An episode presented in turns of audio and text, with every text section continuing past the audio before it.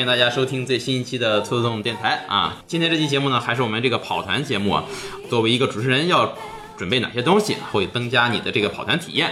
这个节目呢，上期我们已经放出来了，大家如果没听过呢，先去听上期，听完之后呢，再来听我们这期节目，感觉会比较好。今天呢，还是请到了胸针和这个 H 跟大家一起录节目，打个招呼吧。哎，大家好。大家好，哎，好啊，那我们就继续今天的节目。其实这么说的话，我就想起来，放在游戏过程中特别想说的一个事儿，就是当你这个剧情发展的超出你的设想，嗯。这时候你要迅速搭建一个新的场景，嗯，呃，怎么样能让它变得有意思？对对对对对对对就是临场应变能力，这也对。，这里面的话，我前段时间看了那个有本书叫叫剧本，嗯。那本书就是讲这个剧本的构成原理或者什么架构，它里面就是说了一个，就是每个场景你都要它有作用，有作用的意思就是说你需要让这个在这个场景里的人他本身的属性有变化，啊，就是如果只要有这样的情况的话，它这个场景是有意义的。比如说，在这个场景开始的时候，我这个人贼有钱，嗯。啊，场景过往之后，我分儿逼没了，嗯。或者说本来的时候我开始特别，我就是我在荣誉方面特别缺失，但过完这个场景之后，我的我这个荣誉拉满了，就是就是说，你这个场景只需要让别人觉得过去了之后，我这个人物有变化，你根据这个路线去走的话，嗯你这个场景设计的就能让人觉得哎有点用。嗯就是场景千万不要说，就是为了去满足这个场景，就是我就把这个事儿平序给你过去了。比如说，我想去拿个东西，我说啊，那行，那你拿着吧。嗯，这个话就什么意思也没有。如果在拿东西的过程当中，你需要添加一些波法，嗯，场景是它的存在是一定要有意义的。对，嗯，也不是说，呃，对，就是这个意义，无论是你想让玩家增加真实感，或者说是临场感，对。还是你这个场景会导致某些事情的发生，对。啊，它都是存在的这个意义的价值在里面。嗯、或者说你过个剧情也好，就是你你安排个剧情，你在这个场景里发生，对，或者你这个人经过这个场景之后，你有了一些提升，或者说有了遇到了一些麻烦，遇到了一些什么东西，尽可能的哈，功能性的场景越短越好，越少越好。我要买东西，千万不要在买东西的过程中，你给他说加太多戏什么的，说你遇到这个商人，这个商人怎么着了。但是就是如果说这个商人演的再像，但是商人本身他可能没对玩家或者对剧情没有什么影响，那你这个就是白费。嗯，就是白费。那你不如说我要买东西，我要买买个买买把剑，买把盾，说啊五百三百，行，那就买完了，那你这样直接过就可以了，对对吧？这个场景不需要太太细。或者说是你要买东西。他来到一个小镇，说你要买东西，那这个商人给你表露出一种非常奸诈或者什么的，可能你是想通过这个来表示这个小镇上的人可能都不是那么好惹，啊或者什么，就是你要给他这个场景也好，人物也好，对。就是什么也好，呃，增加功能，对。对就是你这个是要为了什么才让他变成这个样？对对或者你啊，让他对，这让发生点什么，比如说他奸诈的话，就是卖了你个嗯，坏了，次品啊，坏的啊，对吧？哦。三十米绳子卖二十五米，你最后没下去，对，嗯，这个我作为一个新手主持人，我觉得有必要说一下，因为我就经常会有一些抖小机灵的时候，嗯就是我觉得哎这个地方有个场景啊，我好好耍一耍，秀一秀，我把我能想的一些什么东西都给它放进去，嗯，但你放这个东西和故事没有任何关系。和整个剧情也没有任何的，而且你甚至会这些都是会都会打破别人的一个连贯性，嗯。所以我这些抖机灵往往很失败，所以我就想以这个失败的这个角度来提醒一下，尽量的像刚才说的，就是把剧情要赋予它灵魂，它有有有原因才会这样。你突然比如说这个地方很很一个很沉闷的气氛一个地方，你突然给他一个喜欢讲冷笑话的一个卖什么的店主，然后讲了半天冷笑话，你这个地方很多余，玩家过去之后也觉得倒也不是像你说的那么那么，就是嗯。它还有一个什么问题，就是大家比如说在刚才的搜查过程中，嗯。或者是呃什么样过程中，可能在跑团过程中会有一段比较沉闷的过程。啊，那这这个当这个过程中的时候，你突然这时候来了一个人，利用讲笑话也好，或者塑造一个一个比较滑稽的这个嗯嗯。状况也好，利用这个情况把这个当时的这个这个沉闷的气氛给它往上推一推。啊，这个就没问题，啊对，这个就属于你这种，就是让大家哎气氛又一下起来一下，别在刚才那个搜查或者说是看别人搜查的过程中，大家一下子沉闷了起来。这个就是你要去把控这个节奏，嗯就是这个人物也是起到这种作这用。这这个也是有功能性的。对对对呃我的意思就是不要有那种毫无意义的那种，嗯那种功功能存在。毫无意义的 NPC 和毫无意义的稿子，你说到这个地方，我还正好想插一句哈，就是 COC，因为我只带 COC 嘛，我就感觉 COC 其实是一个对于新手主持人来说很还挺难的一个。我说一下个人的一些看法，就是我自己跑过一些 COC 团，嗯，我总感觉 COC 团很难以避免的陷入一种沉闷性。嗯就是这个剧情你不能让它太花哨了，它肯定是很沉闷的。但是沉闷的过程中有一个什么问题呢？就是假如说咱都是天才，嗯咱们都是名侦探，都是嗯是是是吧？福尔摩斯、柯南，咱可能玩的很精彩。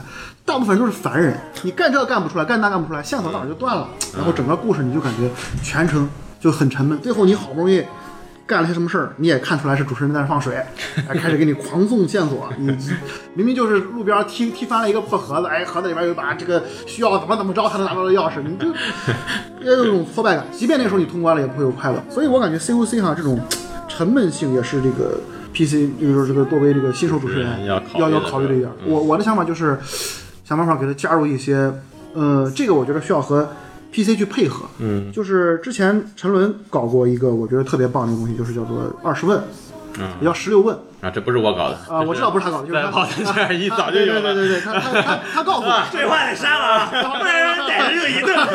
吓死了。就就陈伦说的这个十六问，然后我就觉得这个东西有一个什么好的契机呢？就是当你意识到这个团前面的场景可能不足以支撑你的这个故事的时候，不足以支撑玩家的这个兴趣的时候，嗯，你通过你之前十六问里这些 PC 给你透露了他的一些倾向也好，他的一些呃相关的一些信息也好，你在这里边加入一些他的一些信息，能够把故事增加。就你刚才说的，就是有突然有一个人出来，把这个故事往上抬一抬气氛的这种角色，你就可以加入了，就不能无意义的乱加，通过这些东西来往里加，嗯，可能就会好一些。对。啊，这是插了一句，嗯。嗯，咱接着继续刚才的话题。对。呃，喂，我刚才要想一个说什么？嗯，卡壳了。卡壳了，哦，我也遇到过这种问题。啊，哎，就是接着咱就说一下这个嗯。带团的时候卡壳这个问题怎么样？嗯，我我遇到过带团的过程中卡壳，就是比如说啊，我我本来准备了一个人物或者一个线索，嗯。或者提供线索的人物吧，嗯。把它放在这儿，等着你们过来就能够看到了。嗯。但是很明显呢，玩家他不想往这个方向走，嗯。他就一门心思就去攻另一个方向，嗯，最后我又不能让他们这个长时间的努力得不到结果。啊，我就最后索性把这个线索或把这人物挪到那个线上去了，哎，让他们走那边了，哎，他们会得到了一个线索，嗯。得到线索之后，突然他们开悟了，哎，那边我们还没去，我们再去那边吧。这时候突然我这边就空了。对，啊，我就突然一下子，哟，那我这边就得临时现编人物、现编场景，就是遇到过这种情况，就很难受。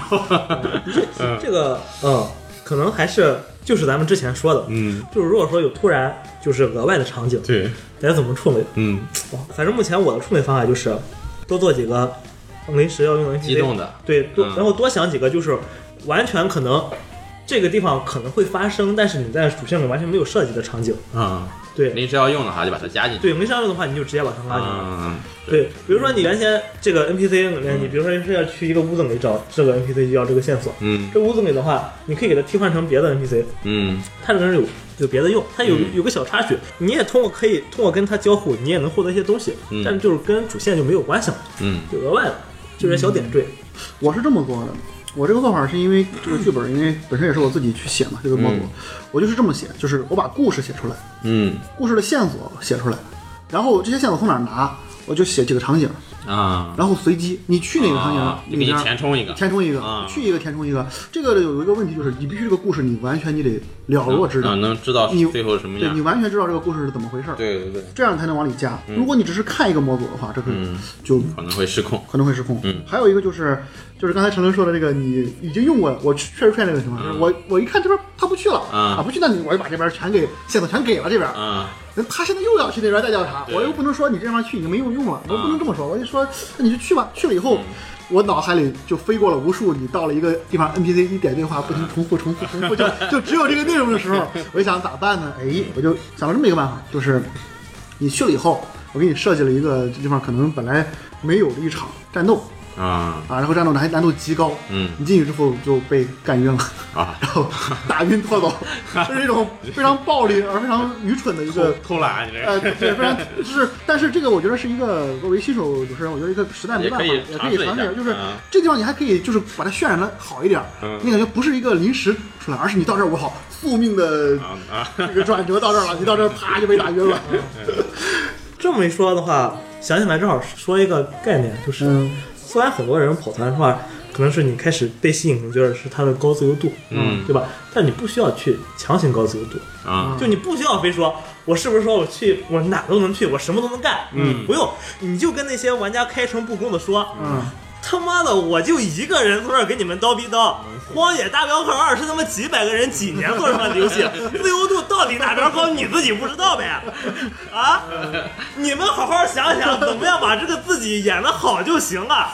这边啥东西也没有，我开的玩笑，但是你是可以这么说的，你可以很明确的暗示这方面，嗯，就是呃，当他在一些没有什么用处的地方的时候，嗯。你是可以给一些明显的暗示的，嗯。比如说，呃，你们到这儿的话，就是你们可能觉得这里边确实是已经没有什么消息了，嗯。或者说看看这边确实没什么人。对，但是你为了避免这种特别尴尬的情况，或者你觉得这边也太干瘪了，嗯。你可以多加一些环境上的描述。嗯。比如说，你要是描写战场的话，就这里边就是被已经这房屋被烧得破破烂烂的，然后门窗户都碎了，不远处倒着一个尸体，但是确实就是看上去没有什么，基本上没有任何有价值的东西剩在这儿了。嗯。哦，啊，你可以这么说，或者怎么着，但总之你是可以给玩家一个暗示的。如果说他们就说你们那不行，我非得找出点东西来，嗯，有这样的，对，就我说的打晕拖走了不行，我好了我再去，对，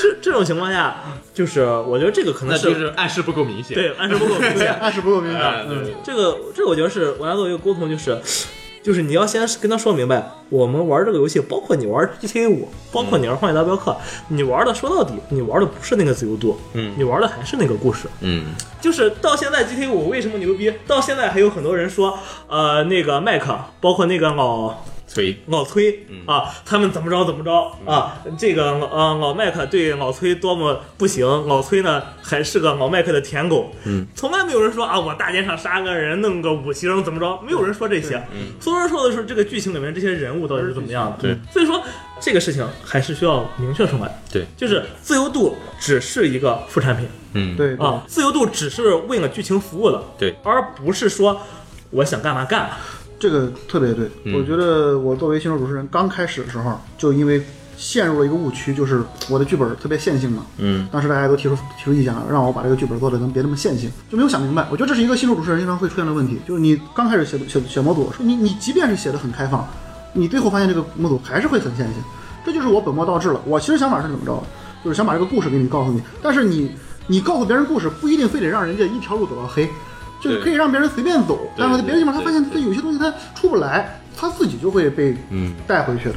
他这个所谓的线性也好，自由度也好，或者说是不给玩家线索，就是暗示也好，这些东西其实在很多时候玩家是能够理解你的用意的。对对对就是你可能一两句话，你又仔细检查了一下，嗯失望的发现没有什么东西。对基本这一两句话一出来，玩家就理解主持人的用意了，是的就在提醒我啊，这个地方没有东西了。对，当然，如果我说的刚才是就是他的那个地方，我们一定要把线索搬过去是什么？有的时候玩家在一个你没有放线索的地方，他突然做了一个非常精彩的操作嗯，对对啊，对。这个时候你要为他的这个操作去奖励。有反馈，对对，你你不能，我靠，玩家通过动脑子或者几个人的配合做了一个特别好的东西，嗯然后你告诉他啊，你什么都没有发现，这个时候对对就有点不太好，这个时候你就可以适当的给他一些好的好的反馈，我后来做模组都是会有一些线索，嗯。根本就不写在哪发现，然后就写的是大成功或者什么什么奖励，啊。然后这样额外写上。如果他没有的话，嗯。再贴到别的地方。我觉得可以这样去嗯。写，把线索都拿出来。还有一种，哦对，正好这块儿说一下吧，就是核心轨迹这个说法，我不知道是嗯。从哪儿来的哈。就是后来我就一直在想这个核心轨迹这个事儿，嗯。就是我发现这个故事里有好多线索，一种是和核心轨迹有关的，嗯。还有一种线索是那种就是烟雾弹，啊，你，拿到之后没什么效果，但是你还觉得还挺可能还有关这还种挺重要的，还挺重要。对，嗯。就这种线索，我觉得也是一个很好的设计方式，就是你设计出一堆没有什么用的线索，嗯。但它也确实也是很重要。比如说谁谁谁生日是哪天啊，他以前干过什么事儿嗯。啊，参与过什么什么东西，你觉得哎好像还挺有模有样的，但其实它和故事没什么关系。嗯。对，这种线索还可以作为一种，是的，就甚至很多人他们会拿一些好像没有什么关系的事情，就是其实你本身没设计，但是这个玩家会想，哎，这个事儿它会不会是个这个样子的，或者我怎么着怎么着？嗯嗯。他们经常会很多是有自己发散的思维，嗯有些发散思维呢可能比较离谱，嗯，没有人会当真，但有些的话，你会发现他这个想的确实是挺周到，而且有的时候玩家他想出来的还挺精彩的，对。我觉得。呃，然后比你想的，我操，我当时还不如他想的这个，对。如果是这样的话，嗯。这个时候我就会把剧情这么安排。啊，我就我对啊，这个其实就是一种奖励，嗯。就是我我通过一个很缜密的思维或者怎么着，嗯推理出了一个我之前没有想到过的可能性，对，然后啊我觉得这个事情是可以给一个，就奖励他，对。就让他觉得你你这这么做就是对的，对他，嗯。我我我可以就是把这个剧情放在这儿，它确实是这样。啊这个我得专门说一下，就是我这个剧本的其中有一个部分，就是海猫第一话跑完之后，我做了一个海猫二的剧情嘛，当时做了简单几页，我当时也是没想能跑出什么好效果来，嗯。结果就带着特动几位 PC 一块儿跑，当时正好就是大家的一种互动啊，嗯。把里边的一个一个很好的一个剧情给解开了。啊。就当时我那个剧情我都没没深想，嗯。我就设计了一个一个剧情扣放那儿，然后就接着过去就算了，就是、嗯啊很久很久之后又怎么怎么着了。对对对。哎，结果没想到这帮人他们就局限不是局限，就是他们把自己困在这个线索里，自己在那儿推理，自己在那儿探索，嗯。哎，把这故事自己给圆上了。我反而把这个剧情摘出来，就成了一个新故事。对，呃，当时就是一个是绿球，一个沉沦，他们俩把这个故事里边我根本没有设计的东西给填上了，然后把这个核心轨迹也给我填上了，就是这就是玩家的反馈能带来的一个很好的结果。我觉得就是这一点上哈，嗯，主持人有时候一个一个模组可以多开几次。把别人在里边做出一些精彩的一些内容啊，融融汇进去，可能会比你原来这个模组要精彩的多。对，因为就是什么，只缘身在此山中嘛，嗯是吧？你这个场景中设计了很多东西，但是你作为主持人，你可能只在就是主线剧情上那部分是用力的，对对对、嗯，但是玩家他不知道哪一部分是主线，对，他发现了一个线索或者一个事情之后，他可能在某一个他认为是正确的道路上去用力探索的时候，可能就会开出一条新的路来，对。这个就豁然开朗那种感觉。我感感觉是挺好的。我同时也觉得这是我作为一个主持人来说，感觉最好的时候，嗯。就是你的一个故事被别人帮你写的这这个时候你会怎么说玩家？哎，你终于发现了。这个，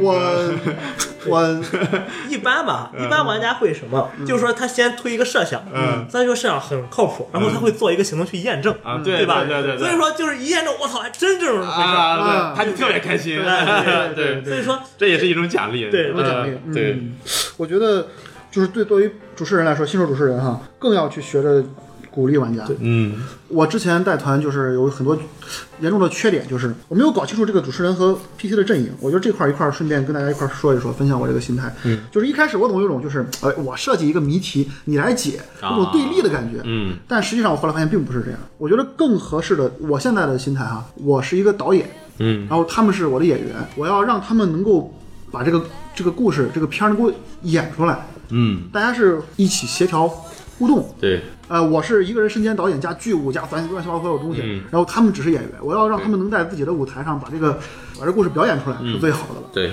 这个时候我就发现有一些事儿我就做的就不对了，就比如说当别人做了一些无意义的事儿，但他演技很好，嗯。那个时候你干嘛要去在意他做的这个事儿有没有意义呢？你就应该给他反馈，让他知道他这种表演是有道理的、有有价值的。通过这一点，我就发现你越去鼓励玩家，就根据玩家做的事儿，嗯。他你去鼓励他，他对你的这个团的回馈也是越好，他就越努力的去在里边继续去进行，对，而不应该就是正你向反馈嘛，对你不能老别人一一不做你合适的事儿。我一开始带团就是这个问题，海猫一、海猫二、海猫一的时候，当时带几个人。他就不按我说的走，那我就搞你，我就作为主持人我就搞你，我让你在那儿又是受伤又是什么的，啊，大家体验极差，嗯确实体验极差。那个模组一改再改，后来也就那么回事了，改不回去了，反正是已经是烂了，就那样了。嗯，后边的几枪剧情哈，相对来说，包括我在最后这个剧本里，我有一个设置，我还觉得，呃，可以拿出来说一下，就是有时候哈，玩家也不知道自己该是谁，啊就他可能想当一个卖羊卖羊肉串的，他可能想当一个乞丐，当个小偷，但实际上你通过对他的观察，你可能觉得他其实还挺正义感挺强，或者是有某些学术上的一些专长。你就通过他的十六问，你把他稍微引导一下。那次是我跑陈伦的团，陈伦跟我说：“你这样不行，那样不行。”我一想，哦，其实有时候也该给 PC 说不，该给玩家说不，你这样不行就不行。这样的话，他会更加清醒。哦，原来我不能这样。那他就把自己的人也更加做了一个更加圆润的人物。我那个剧情是强制你必须是侦探，嗯，所以我就强劲强制玩家当了几个侦探，结果有就根据那两次跑完之后，玩家的反馈来说，嗯，大家都觉得当当侦探还挺爽，就是好像我还挺是个当侦探的料。对，你要让他自己想当个小偷，我就当个通缉犯什么的，他可能跑完也就觉得啊，嗯那么回事儿。我都是想到哪儿说到哪儿，还可能有点有点散，但都是我作为一个新手主持人，我遇到了一些情况，嗯，分享一下。嗯，对，其其实差不多，就是呃玩家扮演的时候，他选角色跟他扮演的是有偏差的，对对他最终还是会，其实还是会做，做回自己做。他自己，他会他还是会做回就是他一开始可能在努力的去扮演，嗯扮演扮演，遇的事情越来越多，考虑的事情越来越多，就没不考虑那么多，就是玩家在在进行这个这个东西这。个时候倒，其实对我来说，我倒也不是说非要说你们需要忠实自己的角色，就是你这个角色会有一个偏移，嗯，或者说本身的话，就是你的你是一个侦探，嗯他也是侦探。对，那你们两个侦探有什么不一样的地方呢？就是一个侦探傻逼，那个侦探还行，对吧？这就是你的里面不一样的地方。对对对，其实这还行对，对就是你说是说这个偏移啊，在到了游戏特别进到后期的时候，已经不是那么重要了已经不对是那么重要了。就是这个时候，其实玩家呃，主持人也可以给这个玩家去完善你角色因素。比如说你这个贼之所以会帮这个人，那说明你这个人贼还还行啊对，你可以跟玩家做这种交互的。为你，对，吧？对不对啊？这这是跟玩家做一个互动，他也会开始不断的去修正这个东西。而且其实就是兔洞这帮人来说，扮演的时候还都比较忠实的去扮演自己这个、呃扮演的这个身身份的，嗯对，嗯，就只不过大家在探索的过程中，在 D N D 上或 P F 上，就是到了战斗的时候，嗯啊，可能就没有什么就不去管这种人物性格了。我扮演的是一个愚蠢的野蛮人，在那个时候我也开始，哎，我怎么跟你说啊？我跟你说，你你在干什么呢？就开始花招百出，啊，是吧？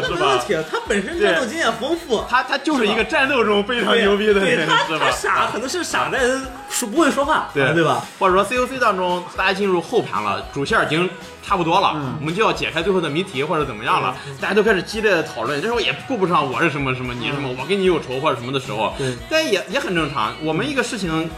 把它解决到后期了，大家都全神贯注在这个事情上，就到了这种情况。不是到了那个时候出生入，死一起经历了这些事儿了。到了那个时候，可以说，包括主持人在内，绝大部分人已经不会再去考虑我这个人物在这个时候了，我还应该怎么怎么办了对对，没有人去考虑这个东西了。对，嗯，就是说说了这么多，其实也是就是想说，你作为一个主持人吧，其实需要担心的事情没有那么多，对，没有那么多，没有那么多条条框框。呃实话实说，没有那么多条条框框。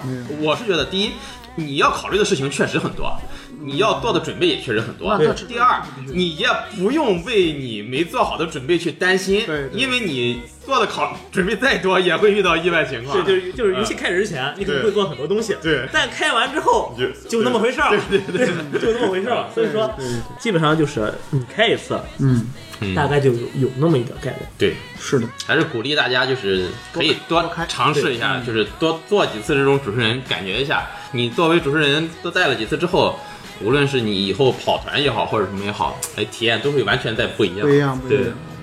对，说一下跑团里面需要用的一些东西吧。这个嗯我这边再说一下，包括之前那个例会，像 BGM 什么的，就不说了。嗯嗯，另外可能 DND 这块儿，包括就像这种第二十系统的，对，第二十系统的，它里边需要用的东西，可能还有一些小棋子儿，嗯有一些小地图。这个东西的话，当然我们这里边主要讨论的都是一些面团。嗯，网团的话，实话，咱们接触网团工具不多，啊对对对，呃，并且你要是但凡你本身没跑过团，又能进网团的话，肯定是有人带你。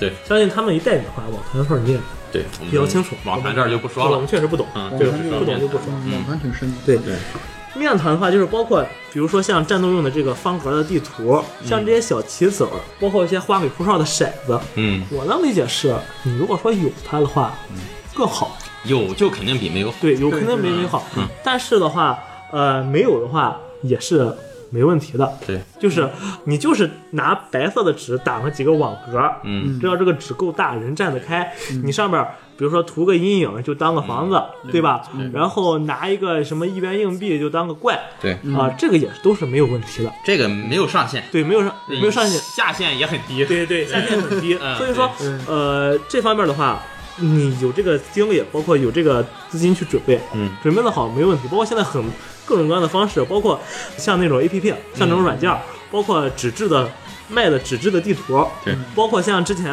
网上说的那种拿一个电视机当地图，然后打上格子，嗯对吧？这些都行，都能实现。对你如果是特别有钱，是吧？你买一个小岛，画上格子，过几个土著站在那儿当棋子儿，是吧？也能实现。那个不大好吧，不大方便，就是传话怪费劲。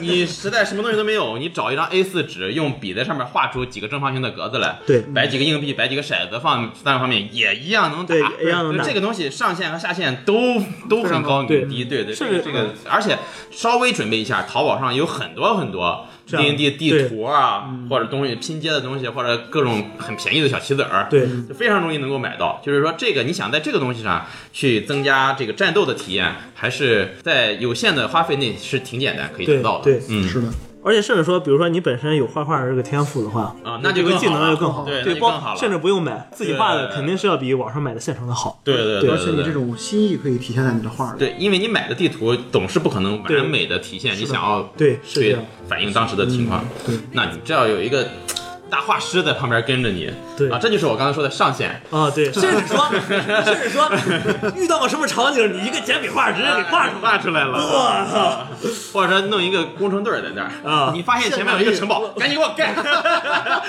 跟跟大风四似的，给你盖这个。哎，瞎说了啊，瞎说开始聊什么了？哆啦 A 梦就出来了啊！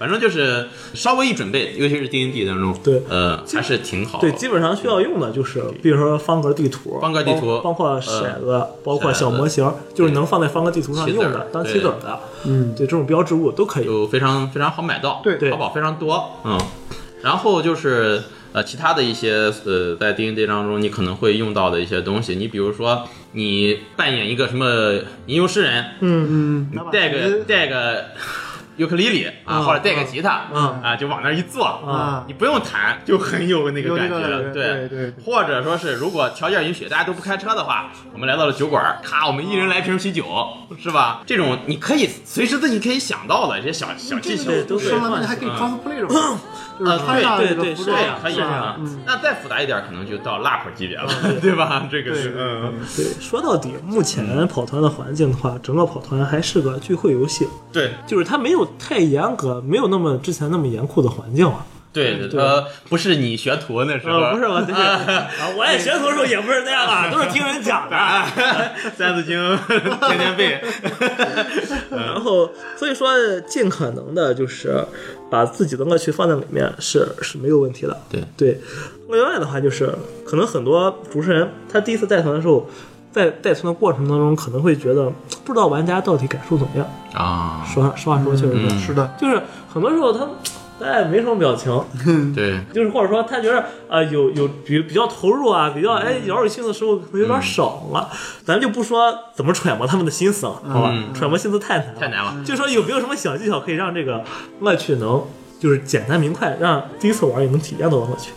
我觉得第一个就是你可以准备那么一两个性格特别鲜明的 NPC，嗯，就是这几个 NPC，他要是话痨也好，或者说是特别这个愚蠢也好，或者什么也好，就性格特别鲜明的这种，尤其是一帮新人或者新手玩家，或者说新人这个 DM，当他遇到一个这种 NPC 的时候，这个 NPC 一出来，让人印象特别深刻。或者说这个人特别有意思，这个时候可能会对气氛带来一定的这个帮助。那，其实就是这个要说起来，要说的东西就更多了。就是主持人对于这个 NPC 的塑造是一个特别重要的事情呃，我再插一句哈，我觉得遇事不决小小女孩儿，啊。就是你 一放小女孩儿，嗯她就会有人有兴趣，啊就总有人会喜欢小女孩儿。啊我说小女孩是那种少女哈，十一二岁、十二三岁那种，啊十四岁极限不能超过十四岁这种。哇，你看给人强调到这个程度，呃，我觉得这个挺讨喜的。这个事儿啊还有一个就是，人类永远是异性相吸。啊！就就如果有女 NPC 多，啊有有女 P 有女玩家多，嗯，你整个大帅逼放里边。啊哎，这个帅逼一定要整出牛郎风来，就是这种感觉的。哎，这个男男玩家多，肯定就是做个美女进去，嗯做个美女进去，然后这个美女一定要只对其中某一个人好，而且这个好是有原因的，嗯。这就会引起另外几个人男性的这种，呃，啊行。这种，我觉得这个后宫题材。是一个很 简单又讨巧的一个嗯让玩家集中精神的一个一个一个设定，而且这个角色随时可以被你杀掉啊，用来激起他们的这个愤怒愤怒 或者某种特殊情感啊。小女孩的话就更好使了，就是小女孩你可以让她聋，让她哑，让嗯，她失去某些更惹人怜爱。对更惹人怜爱，让这些事儿让她突然的就你感觉好啊。本来你说去杀这个魔头吧，不去，不想去。好，小女孩小女孩被被他弄瞎了，被魔头弄瞎了。好，小女孩被魔头砍掉了个胳膊。啊，小女孩被魔头强奸了，就诸如此类。你一下就他妈的，我还没对，嗯对啊，我啊，就是举这个举举这个例子 我。还没砍着啊，手。对对对，还有对对对，就是诸如此类。我还没下呢。这都是一些小设定嘛。其实这个事儿，我觉得是也不是说纯瞎编啊。当时是这个事儿，以前我也讲过，就是陈伦跟我讲过，以前有一个兔洞有一个特别搞事儿的人叫背影嘛。嗯，这个人他说，你你别看背影啊，即便是背影这样的人，即便是被即便是背影这样的人，他也曾经对一个小女孩儿，他坚定的要去救这小女孩儿啊。从那一那一瞬间，我就知道，哦，就是还是。你别嫌玩家不爱走女主线儿，你还是没给他们足够的动力。啊，当你一旦发现玩家不想走女主线的时候，就玩命给你里边堆一些苦情戏，有一些，比如说就是之前看过的一个特别网上看的一个段子，这是说特别好，说有一个兽人，你把他杀了，嗯，杀了就杀了吧，大家觉得杀完这兽人也就差不多该回家吃吃饭了，嗯，这时候你从兽人身上就是主持人搞的嘛，翻出一封信，嗯信里写着他老母亲给他写的家书，啊说你的儿子这个大病，说是快要痊愈了，他就想见父亲一面儿。我呢也看支撑不了几天了。哎呀，自从你老婆死了以后啊，把孩子托付给我，就写的巨他妈苦情。我家一看，我靠，我怎么把这个人给杀了？对，就是这种桥段，我觉得看玩家的想象力了，还是可以去想办法实现一下的。嗯对我这边儿觉得可能最容易去把握的一个就是，嗯，一定要把这个大成功和大失败的事情，啊，对对，这个也很重要。这是对。就是可能所有玩家，他可能第一次接触的话，他一定就是特别看重的一点。别的都不知道，就知道就是这种骰子，它决定你这个事儿对，到底是做成没做成，嗯，并且一旦效果特别好或者特别不好的时候，嗯，就要给他好好的描述。好好编对你需要把这个尽可能的夸张一些，对，然后让他觉得 这样的话，就大部分的时候，就是当玩家第一次进游戏，他会感觉很多时候会无所适从，对，他主让他主动做一些特别有意思、特别好的事情，可能很难。但像这种机制去推动你做的这种事情的时候，嗯，你把它把握把握住，你也相当于给他打了个样。就是这个这个事儿，并不是说你需要特别的局限、嗯。啊，你可以很很很夸张，或者说很很奇怪，所以说他也会慢慢的也会放得开。是。对，所以说我觉得反正大成大失败，就是刚开始玩的时候，很多人都特别在意，特别在意。特别在意特别在意。而且很期待这也是一个我觉得是一个特别正向反馈的东西。我还用过一些小技巧，就是哦。他可能就是掷骰子，他掷不出大成功，对他没过。你就想办法。啊，他没过，然后他一看他掷骰子，我操，是这么低，然后你这边装模作样，你再一个这个骰子，然后你哎呀。虽然你怎么怎么样，但是你又给他哎把这个线索用什么编出一个特别巧妙的方式说给他，他就会觉得哎，我虽然掷哎我还骰子不行，但是我通过我的努力，我最起码治了，说我帮助我的团队做了一些微不足道的贡献，对吧啊，对，会让他很有成就感，跟哄孩子一样。对对对，这种引导特别重要啊。对嗯我说一个反面典型哈，就是我自己，就是在这方面千万注意，不要把游戏做成一个投资风暴。嗯就是我有一段时间觉得投资这个东西很重要，很能引出效果，我就做了投资风暴，我就做了一个判你干一件事要做十个检定那种。啊各种检定说明也挺好，啊，我就不说谁教我的，这个 有时不要太过分。一些事儿吧，就是我觉得这是给这个和我一样水平的这些菜菜鸟们提个建议，就是有时候玩家他的水平够了，嗯，不要给他太过多的这种嗯高难检定，这这是干嘛呢？是吧？有时候会导致玩家一种你在和我对着干的那种。高难检定一般是用来阻止玩家做一些什么事情的时候，或者说他想做一些超出他能力范围，你觉得这个事情可能没有什么意义的时候，嗯你可以给他把鉴定难度加的很高是的，，是的。对，或者是说，比如说你这个事情做成了，或者做不成，或者说影响不大我我说影响很大的时候，你需要扔个骰。哦哦哦，我是这么个，啊。就它会方向不一样。对。但要是影响不大，但是它也并且也不难的话，嗯。说实话就没有必要嗯扔这个骰是。子了。对你就像拿破一面一面玻璃这种小事儿，嗯，对，特别难，或者说是比较重大的决定的时候，嗯。我觉得这样的话是的，可能会需要扔下骰。嗯，嗯，骰子是个还是个很好用的道具，但是大家就是用的时候也还是要考虑一下。对，也会遇到这种玩家，就他自己特别想要哎啊，我我是过一个啥，咔就你还没说完他就扔了，扔完，哎我成功，再给我编，就是这种也有这种脾气你也得引导好。啊，你你不编，你说我不算，没有。啊 没有不扔。对，我之前曾经考虑过，就是玩家你想要这个掷骰子的时候，嗯，就是我要求你必须必须 RP，必须扮演。对对对啊对，呃，你要是不扮演，我可能你这个质的我就要给你加 DC，或者说是在 DC 了，我给你给加增加那个惩罚惩罚头啊，让玩家慢慢知道，就是你扮演其实才是最重要的。对骰子你要是一直扔骰子也 也没啥意思这。这个我挺认的。我现在就是只要你扮演，我就给奖励头，看你扮演的程度好坏。对对对，其实他们要是刚开始让他们扮演，可能会比较难。嗯，就是包括他放模态开，你可以这么说，就是，呃，你在游戏开始之前，你就要跟大家说，嗯，就是你可以做任何你想做的事情，但是你要说你要做什么，并且你要告诉我你为什么要这么做。嗯，对，这样的话，其实也是让主持人能更好的去梳理这些东西。对比如说这个人他就说，呃，我想那个，比如说我想把一个盘子放到这个水里，嗯然后你就会说，你干嘛要做什么？你别管，我需要这么干。嗯啊，这个时候你就明白了。但其实，比如说，他可能觉得这个水里，如果说它正常的正常的水的话，这个盘子肯定是浮不起来的。嗯。我想试试这个盘子，它要是能把这个给你解释清楚，啊。你就知道他能干什么了，啊。然后你就可以给它去把这个东西给铺下去，啊。才好也才好铺下去。嗯。但他要很多玩家最开始的时候，他可能呃在玩电子游戏的时候思路就是这样的，嗯。就是我干了这个事儿，你先给我反馈就完事儿，对。对吧？他如果说这个反馈给不了我或者怎么着，我就知道这个系统没有，嗯。啊，我也不纠结这个事情了，所以说它形成这种思维定向。对对。但是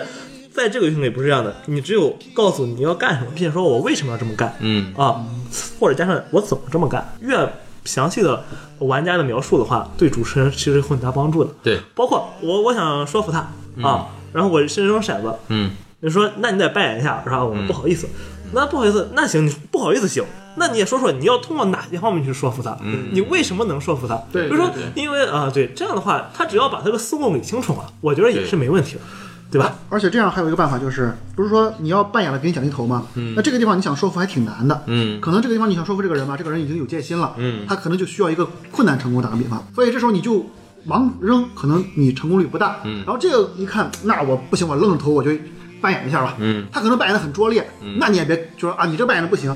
他只要扮演了，你就就给他，对对吧？就是这样，他就会越来越想扮演。对啊，他要是扮演很装的，我肯定会搞一下。比如说啊，看看你这个吞吞吐吐的样子，觉得你这个傻逼肯定肯定没那么多心眼儿，那就这么着了。其实对于就是呃如何引导玩家去扮演这个事儿，主持人还是挺重要的。对嗯、特别是一开始一帮新人去跑的时候，嗯他可能有点这种心理障碍。对呃我怎么去扮演？他一般都会用第三人称的角度来说，嗯哎，他怎么怎么着，嗯怎么怎么着。呃，这个时候就要主持人就首先你要跳出这个什么，你就立刻进入 NPC 的角色，哦就用角度跟他说话，嗯哎、这样多试探几下才能把他那个状态给引出来。那这也就说明了主持人自身他得有打铁还需自身硬。对对，对所以我觉得这一点其实还挺，我觉得我我扮演能力差就差在这儿，就是你能在各种情绪波动的状况下，你还能把各个角色，你能用他最重要的一最简短的一种方式把它表演出来，我觉得这个挺难的，说实话。是的，呃，你一旦表演不好，你就会成为一张死鱼脸，这个是特别容易发生的一件事儿。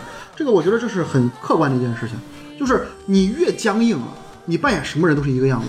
嗯，就是这个是没毛病的，就是你越僵硬，越是觉得啊这地方我挺难扮演，我就就装出这样子说几句话吧。你越这个样，可能你这个人就扮演的越不鲜活，嗯，然后别人反馈就越差，越觉得你这演这些人都是一个一个人，嗯，所以这点其实还对主持人要求真是挺高。就是之前绿球跟我抱怨我说，我交了三十块钱兔子洞的钱，然后我过来给你们开团，我还得我表演得有好莱坞的范儿，我还得给你各种不同的这个风格，我干嘛不去？就是，但是你确实啊，你就没交钱，所以说不能提名。呃，所以你确实需要自身的演员修养，真的是得有一定的修养才行，真的是。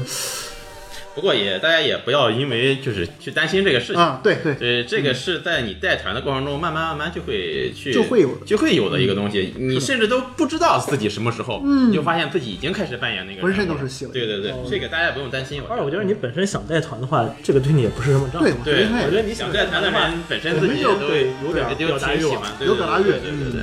呃，最后再说一下吧，就是可能我之前最开始带团的时候，我觉得我最大的问题是节奏的问题，就是节奏慢或者快，嗯这个东西是我刚开始带的时候是很难把握的嗯对，啊。比如说你这个游戏你它一天这一天玩家到底能干多少事儿？嗯，包括他干这个事儿，他在这儿呃磨磨唧唧，呃叫什么逼逼赖赖逼，逼，跟那个跟那个 NPC 他妈的没完了，啊你怎么去把控这个事情？啊然后我现在的话，总结出来的经验大概就是说，你一旦 get 到了玩家到底是要达到一个什么样的目的，比如说来回两三次对话之后，嗯。你就可以给他说了啊。啊。总之呢，就是你跟他这个说了半天，最后达成个什么样的效果，嗯。这个事儿你就可以了。你不需要说玩家我想说，你就要一直陪他说，嗯，因为虽然说很多玩家他可能喜欢这种对话过程中，嗯。但是他也不是说也非要一直说下去，他可能只是想需要通过他的对话技巧达到一个目的。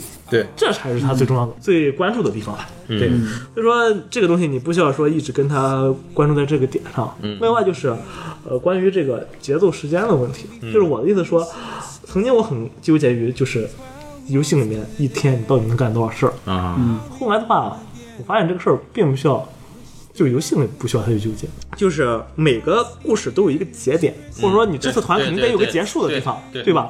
这个结束的地方怎么定？比如说。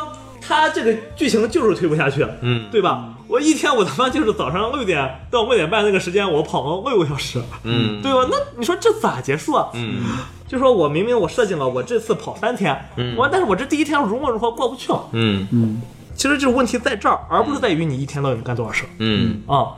我的意思就是说，你可以把这个节点设计的多一些。其实就是节点问题，就是你不用管他，让他一天干多少事儿，而是你看他怎么样能到那个节点。对只要能到那个节点，我们就可以今天先这个休息或者怎么样。对就是这这个这个节点，我我觉得哈，在我们主线当中，节点还是很好找的。对，嗯甚至包括你加几个随机的节点，就是你设计一场战斗，嗯就觉得你看差不多了，就弄场我操特别牛逼的战斗，打完之后特别爽，或者说弄一个特别大的爆料，对然后爆完之后，嗯，大家就觉得我操这样啊，然后下去预告啊，啊。那这样就行了，对是的对，所以。这个我 get 到之后，我就再也没纠结过。嗯。我这一天到底一个玩家能干多少事儿啊。没有必要。这这个哈，两种情况，一种大部分正常玩家，他都是你说像你说的，就是一个高潮之后，他就觉得该休息了。嗯也有这种人，就是我晚上一定要再搞点什么，我晚上不睡觉，我要干什么啊？以前我就没经验，我就不知道该怎么办。后来我就听纯人说啊，那你第二天怎么怎么着？包括我也看那个威哥说，你有时候晚上不睡觉会什么什么惩罚。以前我都不给，你说你晚上想干嘛就干嘛呗，顶多让你晚晚睡一会儿。后后来不严格执行，你要是哪一点之后不睡觉，你就他就可能就老实了，只能这样，要不然怎么办？主持人作为节奏，就是比如说我们今天预计跑几个小时，对。啊，我们比如说我们今天就晚上四个小时，嗯，四个小时之后呢，本来按照我剧本的预计，可能四个小时之后我们会进行到某个阶段，哎，正好我们去谈，但是可能今天的玩家在其他地方耗的时间太多，对。我可能进行了只有三分之一，对。这种情况太常见了，或者甚至只有四分之一，对。啊，这个时候你就可以。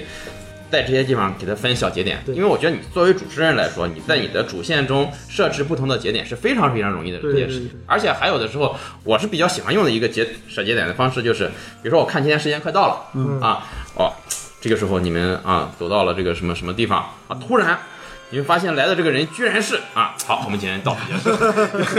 你可以给他留个扣子对啊，一般的话，我是大概比如说跑四个小时的话，到第三个小时的时候，我就会开始琢磨，哎大概这个大概进行到什么程度嗯，，差快要结束了。对，下面的话我大概安排个什么，然后就结了，也不用非要跑。因为你作为这个主持人，你想给他增加一个临时截断开，让大家有个突然就是休息的一个时间，非常非常简单的一件事情。对对，对，但是呃，开始到结束之间，嗯，玩家没有发现很有意思的地哦方，就比较尴尬。那那那对是，那这个时候你就得考虑一下这个整个整体气氛，看看进行的怎么样。对，就是比如说三个小时了，嗯。这个皮他系统舱的门儿还没出呢，那你下边就得赶紧设计一个，对对对。突如其来的就是比较视角。对视角，对。对然后让他们确实觉得我操有点近，这就是你刚才说的，其实节奏感的另一个方面，就是你要去把控，让玩家在不停的这种高低起伏的情绪当中，你不能让他就是全程高潮，对那也不行，累得要死。对你也不能就一直很沉闷。如果你发现气气氛开始走向沉闷了一段时间了，必须你你帮他设置一个事件，嗯或者出现一个人物去帮他调节气氛，把他气氛往上推一推，或者紧张也好，或嗯者搞笑也好。啊，如果气氛一直是处于紧绷的状态，你可以突然哎缓一下，嗯就是这个这个就跟咱们看电影一样，你这个我觉得还是要把握一下。对嗯对，而且这个你得处理好手段，不能对对对太机械。就是我有一个问题，就是有时候玩家正自得其乐的时候，我觉得该往前推了，嗯我就很机械的降个神，啊或者手段很突兀的打断他们这种交互，嗯。也不好。我觉得主持人你在这个世界中做的一些事情，虽然你是一个神，但是所有的事情要符合逻辑，嗯对对对，要要让人觉得理所当然。这也给一些玩家提一个，就是有些玩家喜欢搞事，你搞事一定要搞得符合搞有意思呃符合逻辑，顺其自然的搞事，你就会嗯觉得这个还挺有意思的。当然，嗯对我们以前录节目也说过，搞事只是这个游戏的一个小花边儿啊，对对对嗯，就是作为主持人来说，还是要去考虑整个世界是怎么构成的，你做的一切的事情，出现的一切的状况，都是要符合逻辑的。对，是的，对，嗯，呃，就是我简单说一下嗯、就是我还是希望就是像我这种感觉的人哈，就是喜欢写一下这个模组的人，嗯我觉得最重要的还是有个好故事，这是嗯最关键的。然后我觉得作为主持人有两个小建议，嗯一个你得有自己的风格，就是啊，不用非得按照别人说的那种嗯方法去做，嗯你有自己的风格就行。再一个就是最好是把故事都变成自己的故事，啊，这样才能在这个故事你游刃有余，不用嗯设计的那么死。嗯。行，我主要就是这些。对，这个也不用强求，顺着来。你带的次数多了，你就会自然有自己的想法。对对啊慢慢慢慢的，你就会可能都是大家可能都是从最早开始先跑，呃，以别人写好的这个模组，嗯到慢慢自己有想法开始自己写的，对对对都是这么一个过程。嗯，对。然后基本上这期节目其实本来还就是想跟大家交流一下，如果说你要当一个主持人，嗯，大概需要哪些注意的地方，对需要准备什么东西。对，中间呢夹杂了很多就是有话题外讨论。对话题外的讨论。嗯私货。但 对，但说到底啊，就是作为一个主持人，到底需要准备什么东西？就是你要真说特别干的干货，没有特别多。呃，除了刚才我们说的这个规则书，对，中国呃，一定要有之外，对其他的东西甚至是没有那么要求严格。对，如如果说你真的要看的话，带货啊，开始带货嘛。嗯，它就是现在淘宝上有一本游戏主持指南，嗯，这个游戏主持指南它是就乐博瑞公司它带的这个，这个先说一下，这个不是广告啊。对，，这个不是广告。这个乐博瑞没给我们钱。对，当时买这本书的时候吧，其实我就是就是叫什么随随一个随一个大会嗯。啊，看着就出嘛，那买买看看呗。嗯，但是买了之后，确实发现确实还挺挺有用的。用的。嗯。里边它提供了很多解决办法的问题，还有一些带团的思路。嗯就是说，你要是确实看不懂的话，你也不需要去报什么培训班什么嗯的啊。听这个节目的话，发现听了就是不踏实的话，没关系，你买本这个书里边儿有很多东西都是已经为你考考虑在里边了。自己看看就行。对这个，不过呃不过这个书有一点小小问题啊，不是什么大问题，就是它可能更多偏向于欧美人的那种人际关系和嗯对一些礼仪方面的东西，我感觉和咱们稍微有点不搭。对，但是能能有借鉴。比如说咱们说个黑人咱们说个黑人一点问题没有。啊啊 啊！行行 行嗯，行，那不就这样好，啊？好，我刚才那段小女孩那块，那岂不是会被那等着挨喷吧。呃，太物化了？这最多十四岁，我还没，还没下物理物化。行，那本期节目就到这儿吧，也感谢胸针，感谢 H 跟我们一起录节目。